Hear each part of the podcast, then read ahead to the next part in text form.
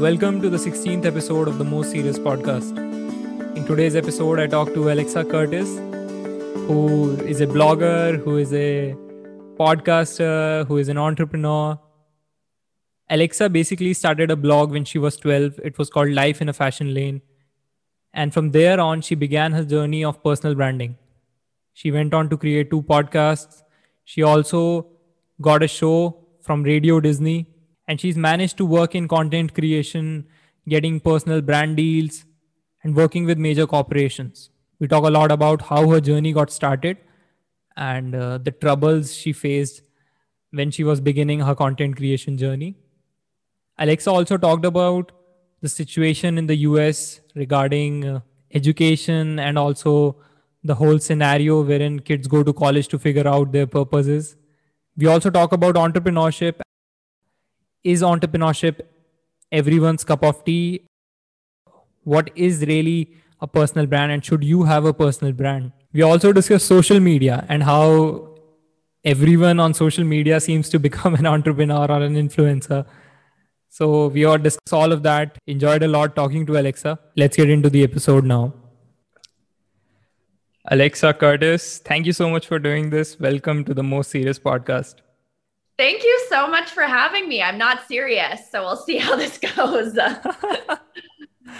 That's the response that I get from like almost anyone who comes to the podcast. The the first reaction is, "Hey, I'm not a serious person. You know, I won't be giving some serious advice here."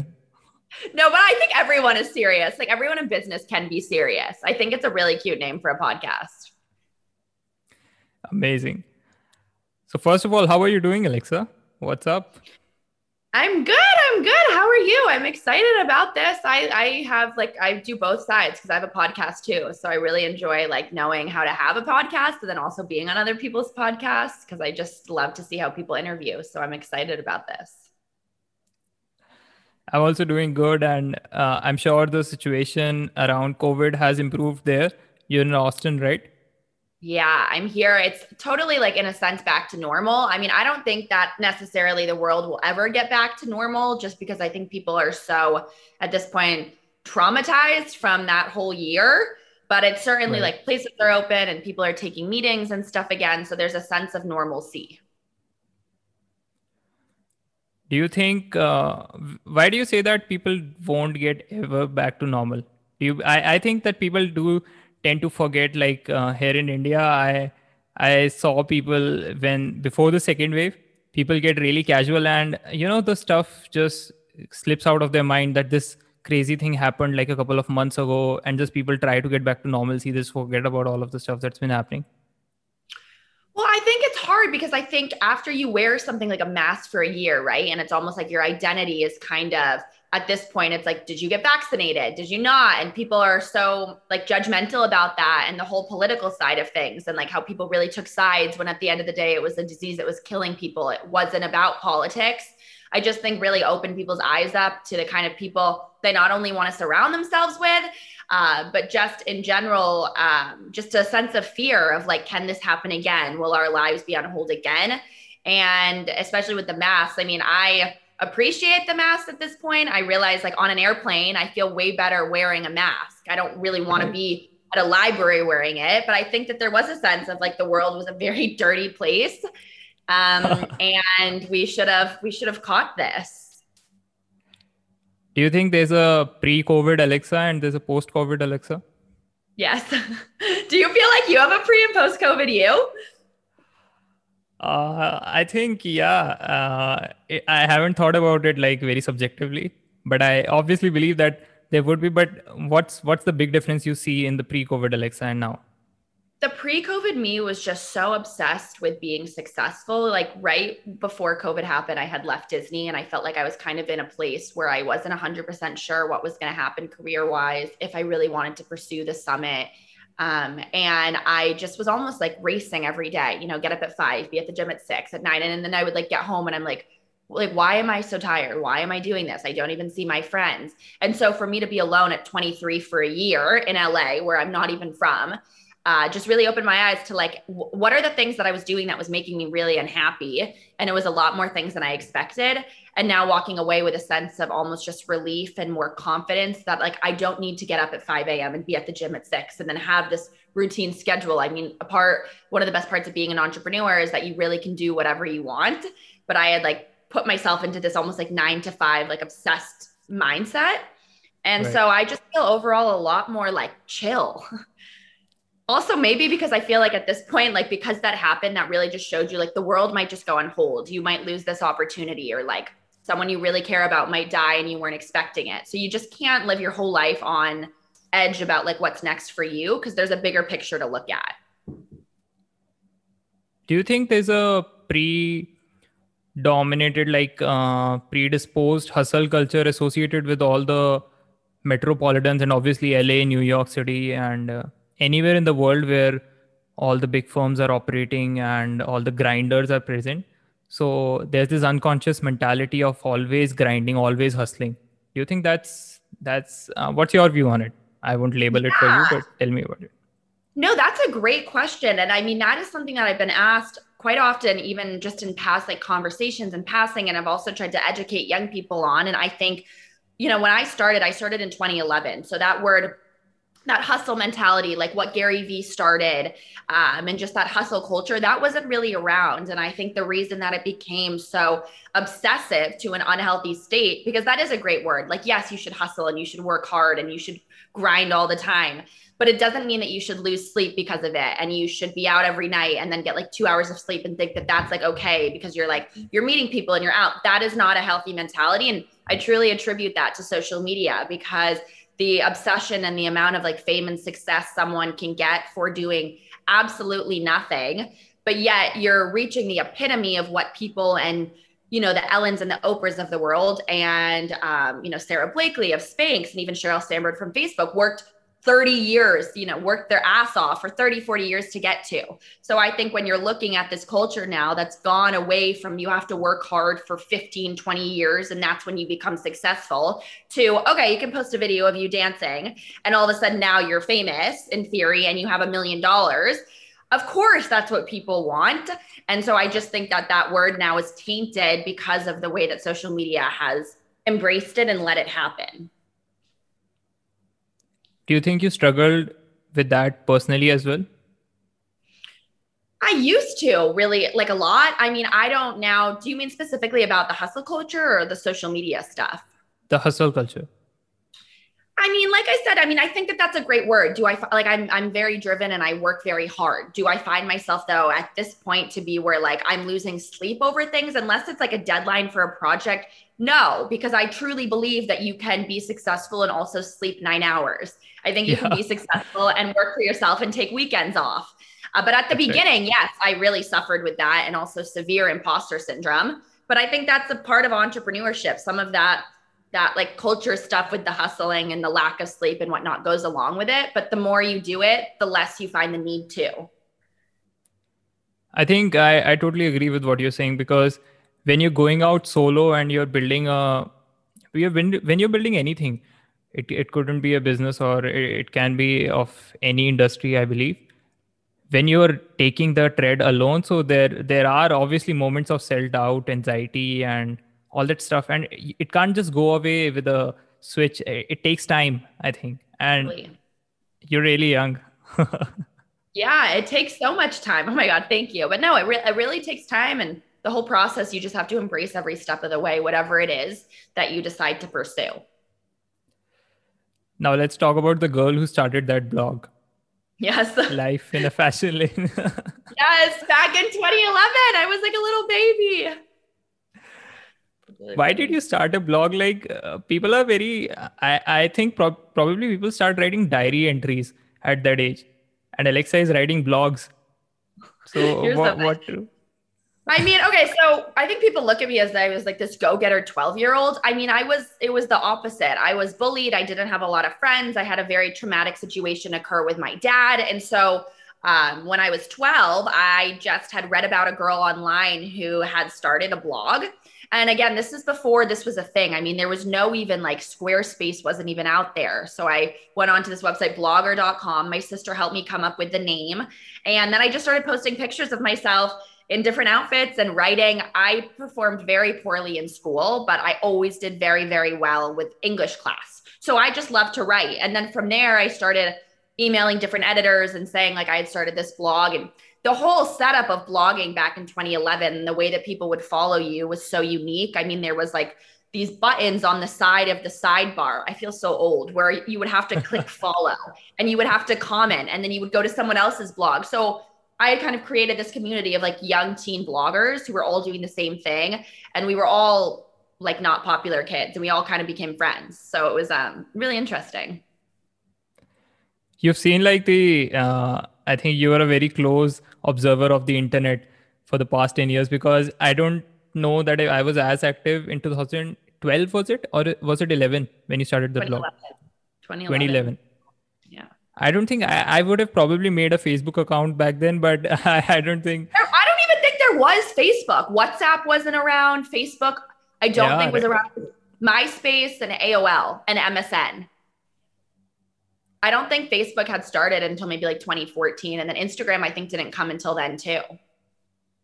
So, did you feel like uh, that internet space was very uh, vaguely no, uh, not people were not much aware about it because your friends couldn't know more about a blog and they would they would be like uh, what are you like you told me that you don't didn't have many friends and you struggled with that but uh, people around you did they understand what you were doing no.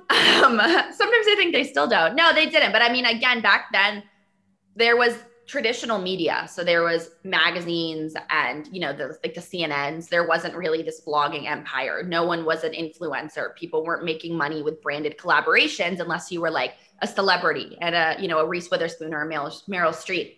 Um, and so I think because of that, it just kind of like isolated me for a really long period of time. And I think that is why I maybe became so obsessed with that hustle culture is because I felt so almost ashamed that no one really understood my vision for so long and I was so young and felt so insecure and so I just became so obsessed with working. That being said, I don't feel like anyone really believed in me or looked at me like I could be successful until I got my show on Disney and so that took years. But uh I mean blogging now people really know about it and so that's great. Right. but yeah no back back then it was like it, it, i couldn't have made myself a weirder person. Like people already thought i was weird and then i started a blog and then i was like the weird girl with a blog. It was all i don't know what was going through my mind. But i every, everything i did made me more ostracized. I think it takes immense strength to to even pursue or even think about writing a blog or doing something out of uh, the convention, right? And uh, being a kid who struggled uh, who struggled in high school and uh, you know felt that imposter syndrome how did you find that courage because i don't think people get that fr- from the inside or i don't know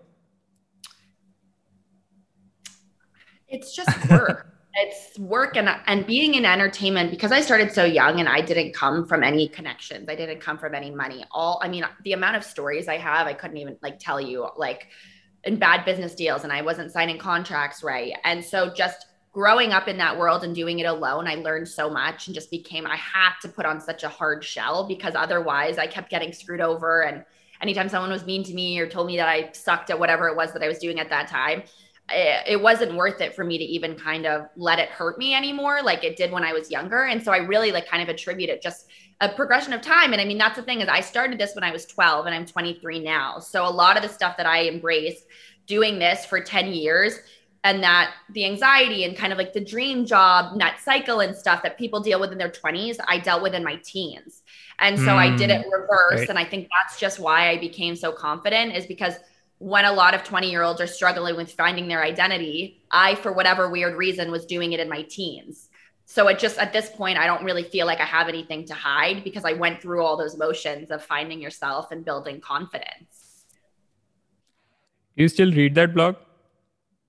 No. I mean, I still I still type on the blog, but I mean sometimes I'll go back and look at like old posts and it's really cute. I had like no sense of style and I couldn't write. But I mean, yeah, all my old posts are still up and the blog still runs. And I mean, that's still a lifeline for me, like financially. Um, but yeah, it was, it's like reading, like, do you read your old notebook, like Right. things five years ago? I mean, like, kind of, I guess, sometimes if you want to look back at how far you've come. But, you know, I was thinking about asking you this uh, since you've seen both sides of the coin now. You've seen the pre internet and social media version of struggle with teenagers, and now you've seen the post social media struggle that people have, the anxiety, and they again have that imposter syndrome. I think social media is doing a pretty good job there. So, uh, what, what do you think about that? Do you think both are similar in a sense, or do you think one is more difficult to handle than the other? What's your opinion on it? Struggle that people faced in the high school uh, in your pre-internet, like pre-social media, when they weren't able to make friends or they faced bullying or it was more of sort of physical experience like uh, physical in term i mean going out to the school and then facing like sitting alone in the class or something and now Ah. it has turned to more of a digital experience right you don't have much followers and you don't get likes on your post and then you feel anxiety and all that st- stuff so do you Oh, think yeah. Oh, there's a comparison Oh, uh, I mean, I, in a sense, 100%. I was on a call yesterday and someone said to me, like, it seems like you have a love hate relationship with social media. And I was like, I wouldn't lie and say that I love social media because I think it's a terrible thing.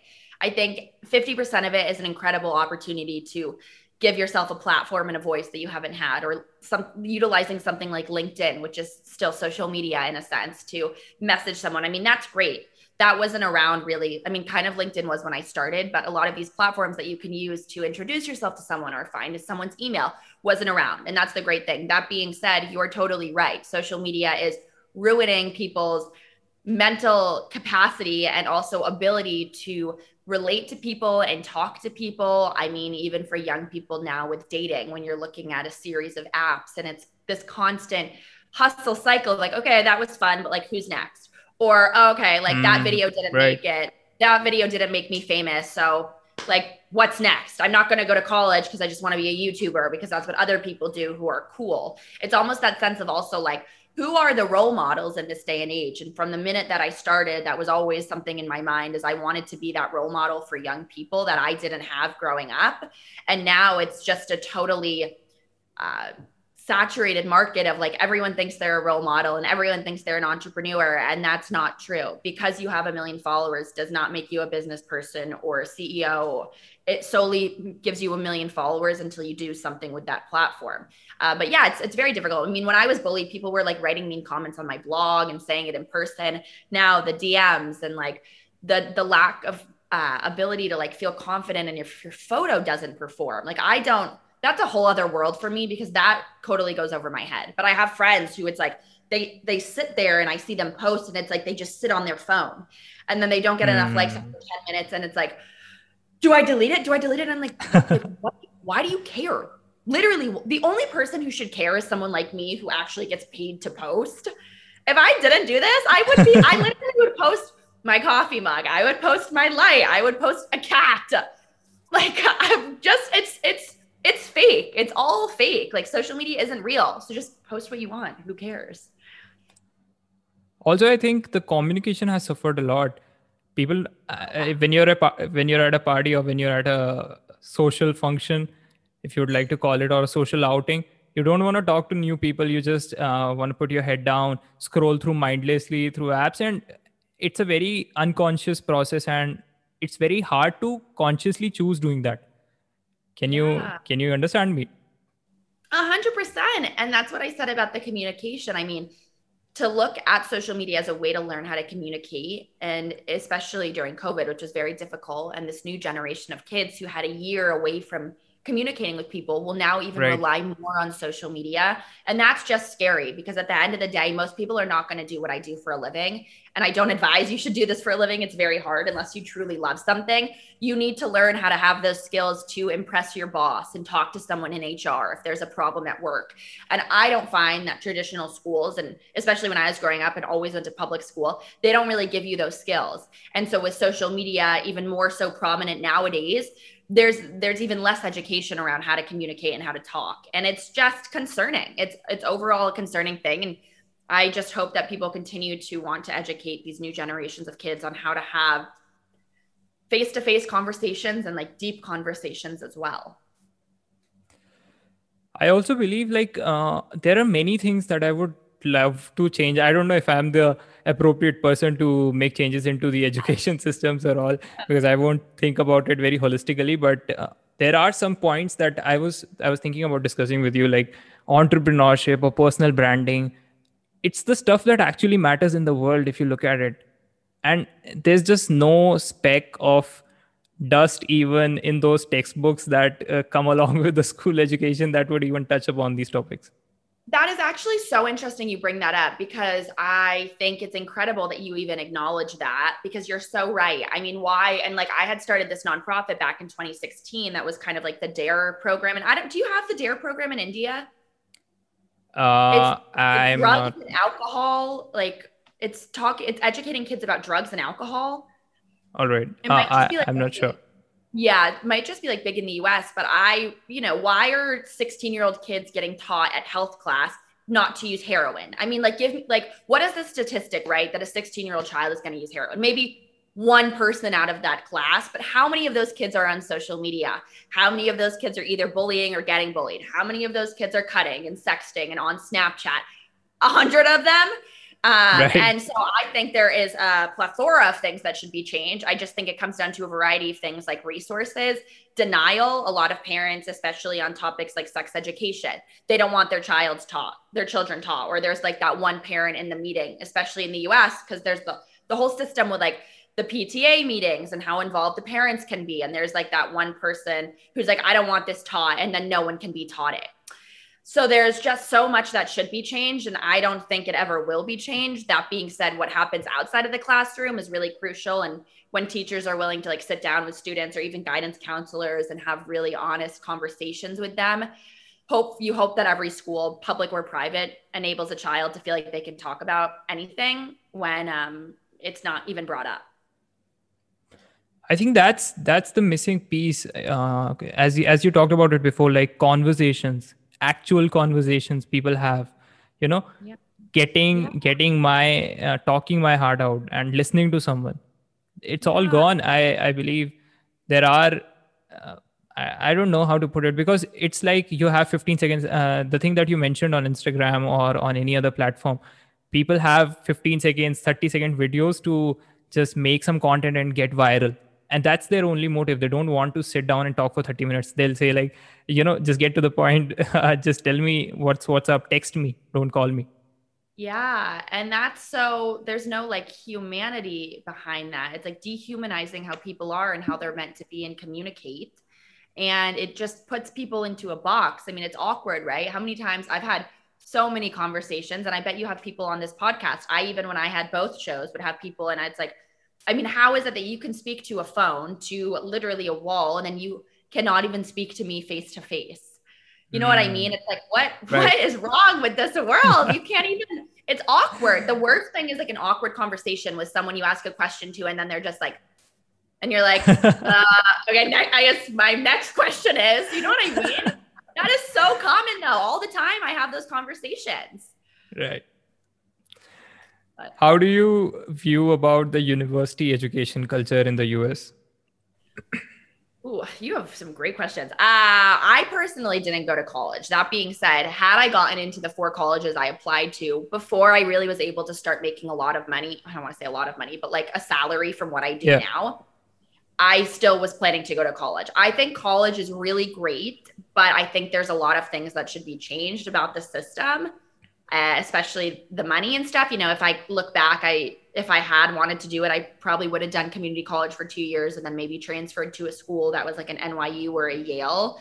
But that being said, I think those people who go to college and are looking to just like party and have fun and also get the education, I think that at the end of every high school and that amount of time you spend in high school should really be taught preparing you for that and also giving you more social skills so that you know how to utilize the resources in college. I have so many friends and especially college students that I talk to all the time and they're getting ready to graduate college and they didn't walk away with any mentor. They don't know mm. what professor to reach out to if they feel like they need a professor to help them write a recommendation letter and it's like you spend x amount of money over 4 years and you either just like partied the whole time and didn't walk away from those resources or now you're realizing and it's kind of too late oh i could have done more with what i was doing here.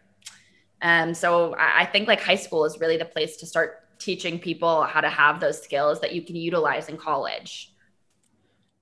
I'm like really interested in uh, i believe the next 10 15 20 years i don't know what the timeline will be but I think there would be a massive shift, like uh, people in the realization that people will have about going to universities or college if they can get that education or uh, what would you call it, knowledge in through internet or through resources that are less expensive and more value adding.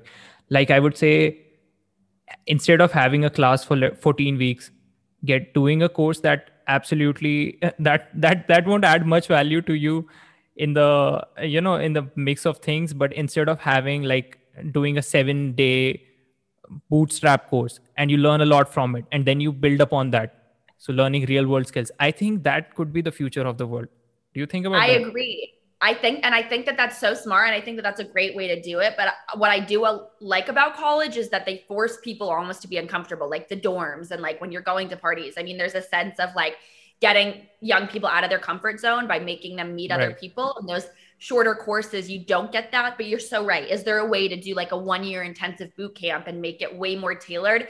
But also, to get out of high school and get out of um, yeah, I guess high school and then you go into college and expect to know what you want to do. Like, holy shit, does anyone at 18 know what they want to do? There should be a either a required gap year or a course in that before you go into college that helps you actually figure out what you want to do. Cause that's why people go in there like, oh, I'm going to study art and then I'm going to study music. And it's like, that's probably not going to get you a job like a basic business degree would.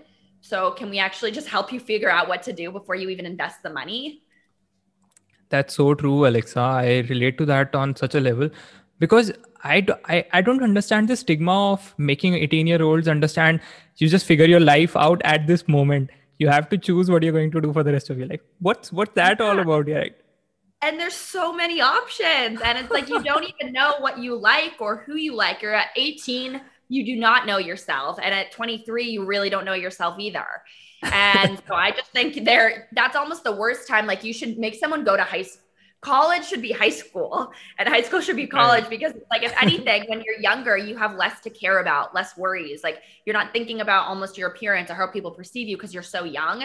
You're going to college in that gap of time where it's like you know less about yourself, but yet you're expected to figure it all out you know i still believe like uh, the us has done a pretty good job in uh, in becoming open to more career choices right? In india they have the system of uh, you must have heard this stereotype of asian parents getting their kids into engineering doctor uh, or a lawyer. Totally. Yeah and i mean those are also great jobs though. I don't i think that it's right. amazing. America yes does have the most opportunity for other things because it's just such a unique place and the fact that there is really no standard. There is no requirement. But that being said because of that there are I, I sometimes wish it could go back to the days where it's like you had the options. You could be a nurse, a lawyer, a doctor, things that really brought value to the world. Um, mm. I mean, obviously now it's so amazing that like people start startups and stuff, and that's what I do, and that's phenomenal. But there's just so many other things that people need to look at in terms of like career paths that are just reliable career paths. It's not a terrible thing to make a safe career choice. Just because everyone is hustling and grinding doesn't mean that you cannot – go to college and study a and get a degree in something that you know will get you a job out of college. That is not unsexy. Like that is very cool. I think yeah, I I believe the only problem that surrounds this whole at 18 choose your career thing is that the stigma and the responses that are going into your brain and you shouldn't decide this on the feedback of people it should be completely intrinsic or a you know inherent decision but I don't think anyone is able to make. Um, there would be people who do make this these decisions very individually, but there's a that's a very rare population. Yeah, it's just it's hard, uh, and I mean, especially on the topic of college, it's just a hard thing to figure out even how to make those decisions. That's another thing. I don't even feel like in high school you're really even trained on how to make how to choose what's right and what's wrong. It's just like the wild, wild west. But I don't know. I mean, we're going in the right direction, but I just think it's going to take a long time. do you believe in uh, the coming years there will be a more shift towards i believe there will be a shift towards individual personal brands and people choosing to and people you know kind of forcing themselves to become individual brands because it's now becoming like the remote work culture. How do you explain it to someone uh, who's been working in a professional industry for the last eight years and you tell them that hey we can just hire a freelancer and he can do all of your company's uh, that field's project right? So it's a very crazy concept to the guys who, who are pretty old right now. No offense to them oh obviously.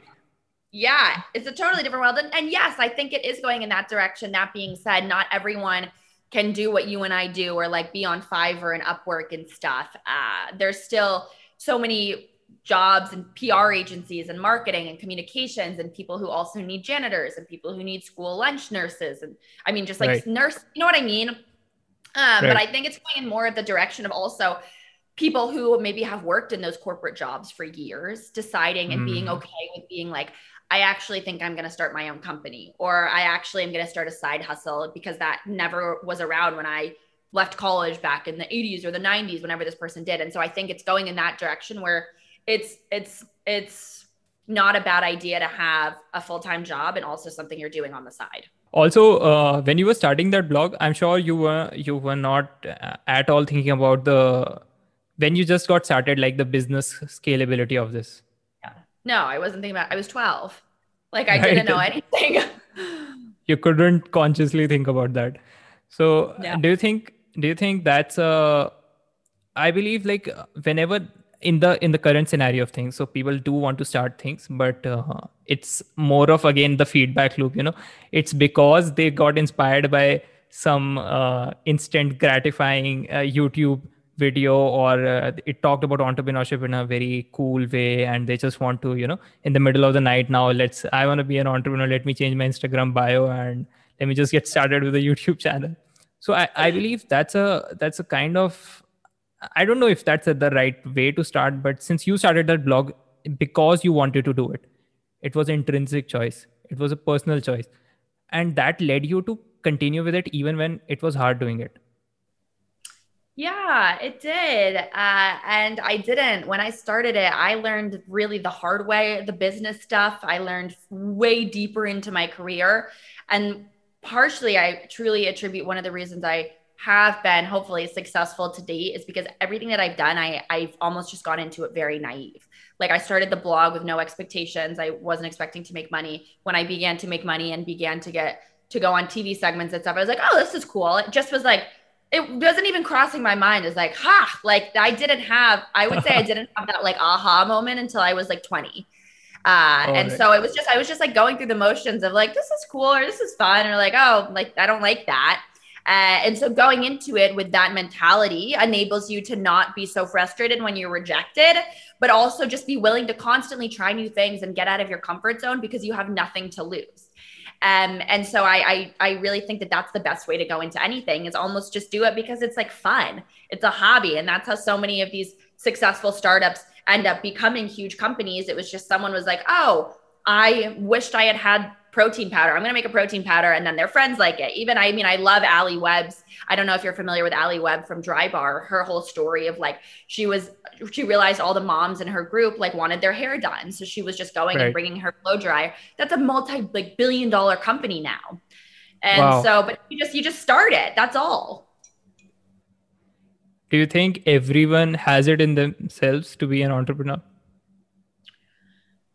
do you want like see, the right see, like uh, now exactly i would i would give uh, give this question a disclaimer and i don't believe it's a it's a harsh thing to say to someone that you can't be an entrepreneur because it's it's not the end of this world. Being an entrepreneur doesn't make you like the you know the best person on this planet. It's obviously a individual skill set that a person could have and they could follow it and they could end up becoming really successful. But i really want to know like do you think everyone has that skill set it's like do you want the right answer or like the, the like the, the politically correct answer politically no I mean, do I think everyone can do this? No. And I think that that's why entrepreneurs are successful is because if everyone could do this, I mean, and when you when you look at the evolution of someone's career, and like I even said throughout this, I mean, the amount of stuff and like pain that I've gone through doing this, and the amount of the self doubt and the loneliness. I mean, if everyone could endure that, like that's amazing but i don't think mentally everyone has it in them. It is just a certain type of person. That being said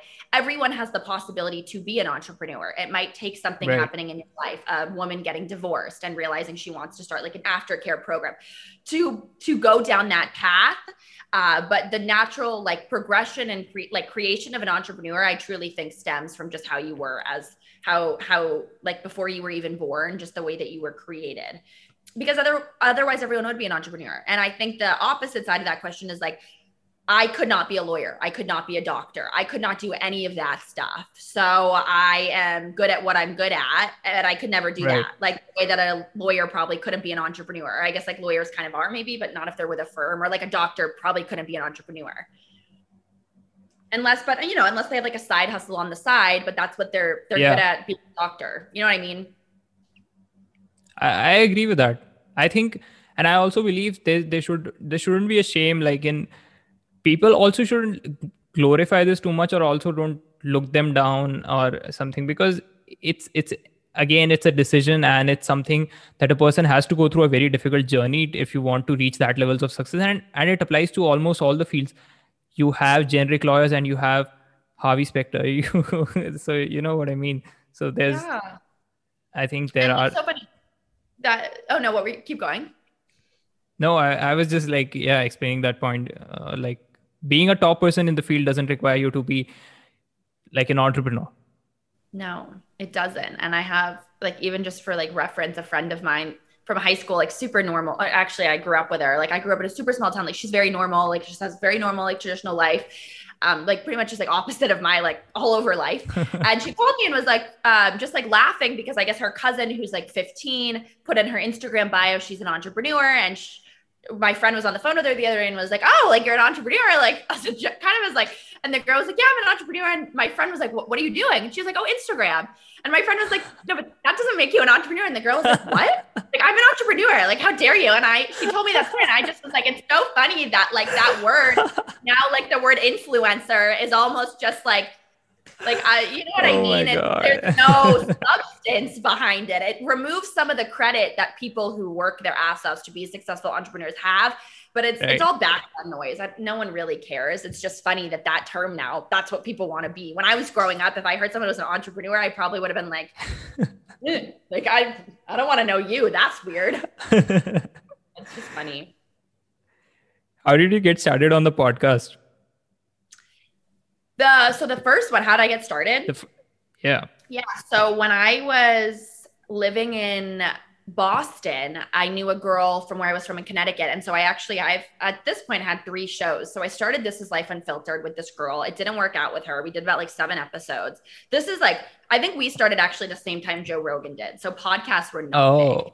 Um, yeah. Right. And so we started it and I probably did it for like six, seven months with her and it didn't work out. And I took on my other friend from childhood as a co-host, did it a few months with him, didn't work out. And then I ended up being in Boston and then moving to LA. And the podcast became very successful. It was like a highly ranked podcast. I had huge guests on it. And I got up to about 150 episodes.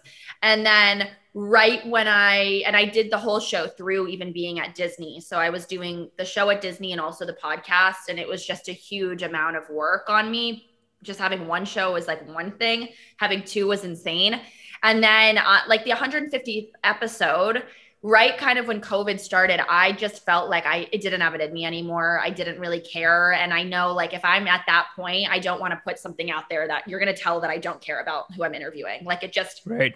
I slowly started to realize that what I really enjoyed was talking more about the experiences I had had and like almost being more authentic versus letting someone else share their experiences because I had done that for so long. So then I started another podcast with a friend of mine um, and now doing season two for that, which is different than the first one that I started, but it's totally different. It's not as interview heavy. It's more so like personal stories. But then the second season that I'm editing now um, does have interviews in it.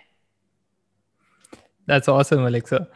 Tell tell me more about that uh, Disney Disney Association. Yeah. So I was living in Boston and I found a list online that was basically like every producer and book agent. And I was, uh, I just had the idea and I wrote this email and BCC'd like 400 of these emails uh, from this list that basically was like, Hi, my name is Alexa Curtis. I'm 18. I started a blog. Like, I've been on these TV shows you know, uh, if I, I, literally think at the end of the email, it says like, if you ever have any need for me, please reach out. And I got one reply from someone at Disney who was like, if you live in LA, let's take a meeting. And I was like, guess I'm moving to LA. So I found a sublet and um, I convinced the the second person I started the podcast with to move there. He moved there with me for three months, hated it, left. And in that three months, I started taking meetings with Disney, and then they came up with the idea for Fearless Every Day. So it was called Fearless Every Day with Alexa Curtis, and I signed a one year deal with them. And it was going across the country interviewing kids who were just doing really remarkable things. How was the shift like uh, from you were earlier living in Boston and then to LA? Yeah. So for a kid, uh, was it all that dreamy, starry lights, or was it just a struggle? Hard. It was very hard. And it was also very hard for me to adjust to working for someone else. Like I right. had worked for myself for eight years. And so all of a sudden now I've got people asking me what I'm doing and having me sign these contracts. And I have like a legal team. I was not used to that. And I made a lot of mistakes and I learned the hard way because no one had prepped me to like, you're going to go work, like work for and have a show on Disney. And like, here's what you should know. I literally just was like, okay, I'm here, and I made a lot of errors. Um, and but that that transition to Boston to LA, that LA is the hardest city I've lived in. It is the fakest city I've lived in. It is the most pretentious city I've lived in. I don't think I would be where I am now if I hadn't, and I still have my apartment in LA. If I hadn't spent four years in LA, but i mean you're you're talking about complete almost isolation. Like the way that i felt when i moved there is the way that i felt when i started my blog. Like and i hadn't i thought i was past that phase but that city will just run you down. And so it was very wow. hard. I felt very uncomfortable for a very long time. I think that's the side that people don't often hear about right? When when when people talk about moving to la or moving to these uh, really high profile cities and they always just get to look at the bright side na? they'll they'll see ki, ha, there, there, there are these awesome skyscrapers there are these famous people living walking on the streets and but they don't get to see, see that struggle or that hardship that you have to go through no, and when you look at all those successful people too, and all those celebrities, I mean, many of them, it was the same setup, but you only see someone in the way that they're presented and when they're at the top. Um, right. And so I I just I really I really struggled. It was just like a total almost like loss of identity because LA once you're there it's a bubble. And when I moved there people would say that and I just was like I don't know what you guys are talking about. And then after taking a step back for after being there for a bit of time I really realized that. And it is not a culture that almost wants people to be happy and succeed. I mean, a lot of the stuff and what happens that I've seen, especially with the celebrities behind the scene and like the clubbing and just the whole lifestyle, is very toxic and many people who you see online who are like the happiest people on Instagram are miserable and like doing a lot of drugs and just like trying to live day by day. And I think that's the frustrating part is that no one will see that unless like you're in the world, unless you're in the industry. And so um, you know, you just can't look at all of these people like they're these people to like aspire to be because you don't really right. know what's going on in someone's life. I think that's why the job you're doing right now is uh, that's why I really appreciate it. Because uh, you're you're really solving the purpose of unfiltering lives and you're putting it out in a very clear manner in a very tranquil sort of manner. And people get the real image. It's really important to understand all the aspects before diving into something right? And yeah. i think and i and i thank you for doing that job thank you so much I'm so glad you're such a good like podcast interviewer because sometimes I do interviews and I'm like, oh god, this is the first I've ever done a podcast interview before. Um, but no, I, I appreciate it. And that, like I said from the beginning, that's why I started was to just fill that void of people, of feeling like I didn't have anyone to aspire to be who was really self-made and young and doing it on their own. So that's kind of just why I started, and I won't give up until it's exactly where I want it to be. You sure won't, Alexa yeah. we all will be witness. oh my God. Thank you. I hope so. No pressure. Oh, all so the pressure. At, the more pressure, the better. I I I loved talking to you, and uh, now I want to know like when will you be visiting India? Uh, obviously, like the COVID's been pretty bad here, but when it gets over, when will we see you coming here? Literally would love to go there. So my sister actually lives in Turkey and her husband is a really big um, business guy. And so he spends a lot of time in India. So like the minute I can go back and then go there, I'll be there. So I will certainly reach out to you when I'm there. And I want a list of like everything to do. Let me know. Let me know whenever you come here. I will. I will. Thank you. Thank you so much for being on the podcast, Alexa. I really appreciate it. Thank you so much for having me. It was so lovely to chat with you. And with this, we conclude this really awesome conversation. I hope you enjoyed it, and we'll be back again with another great episode.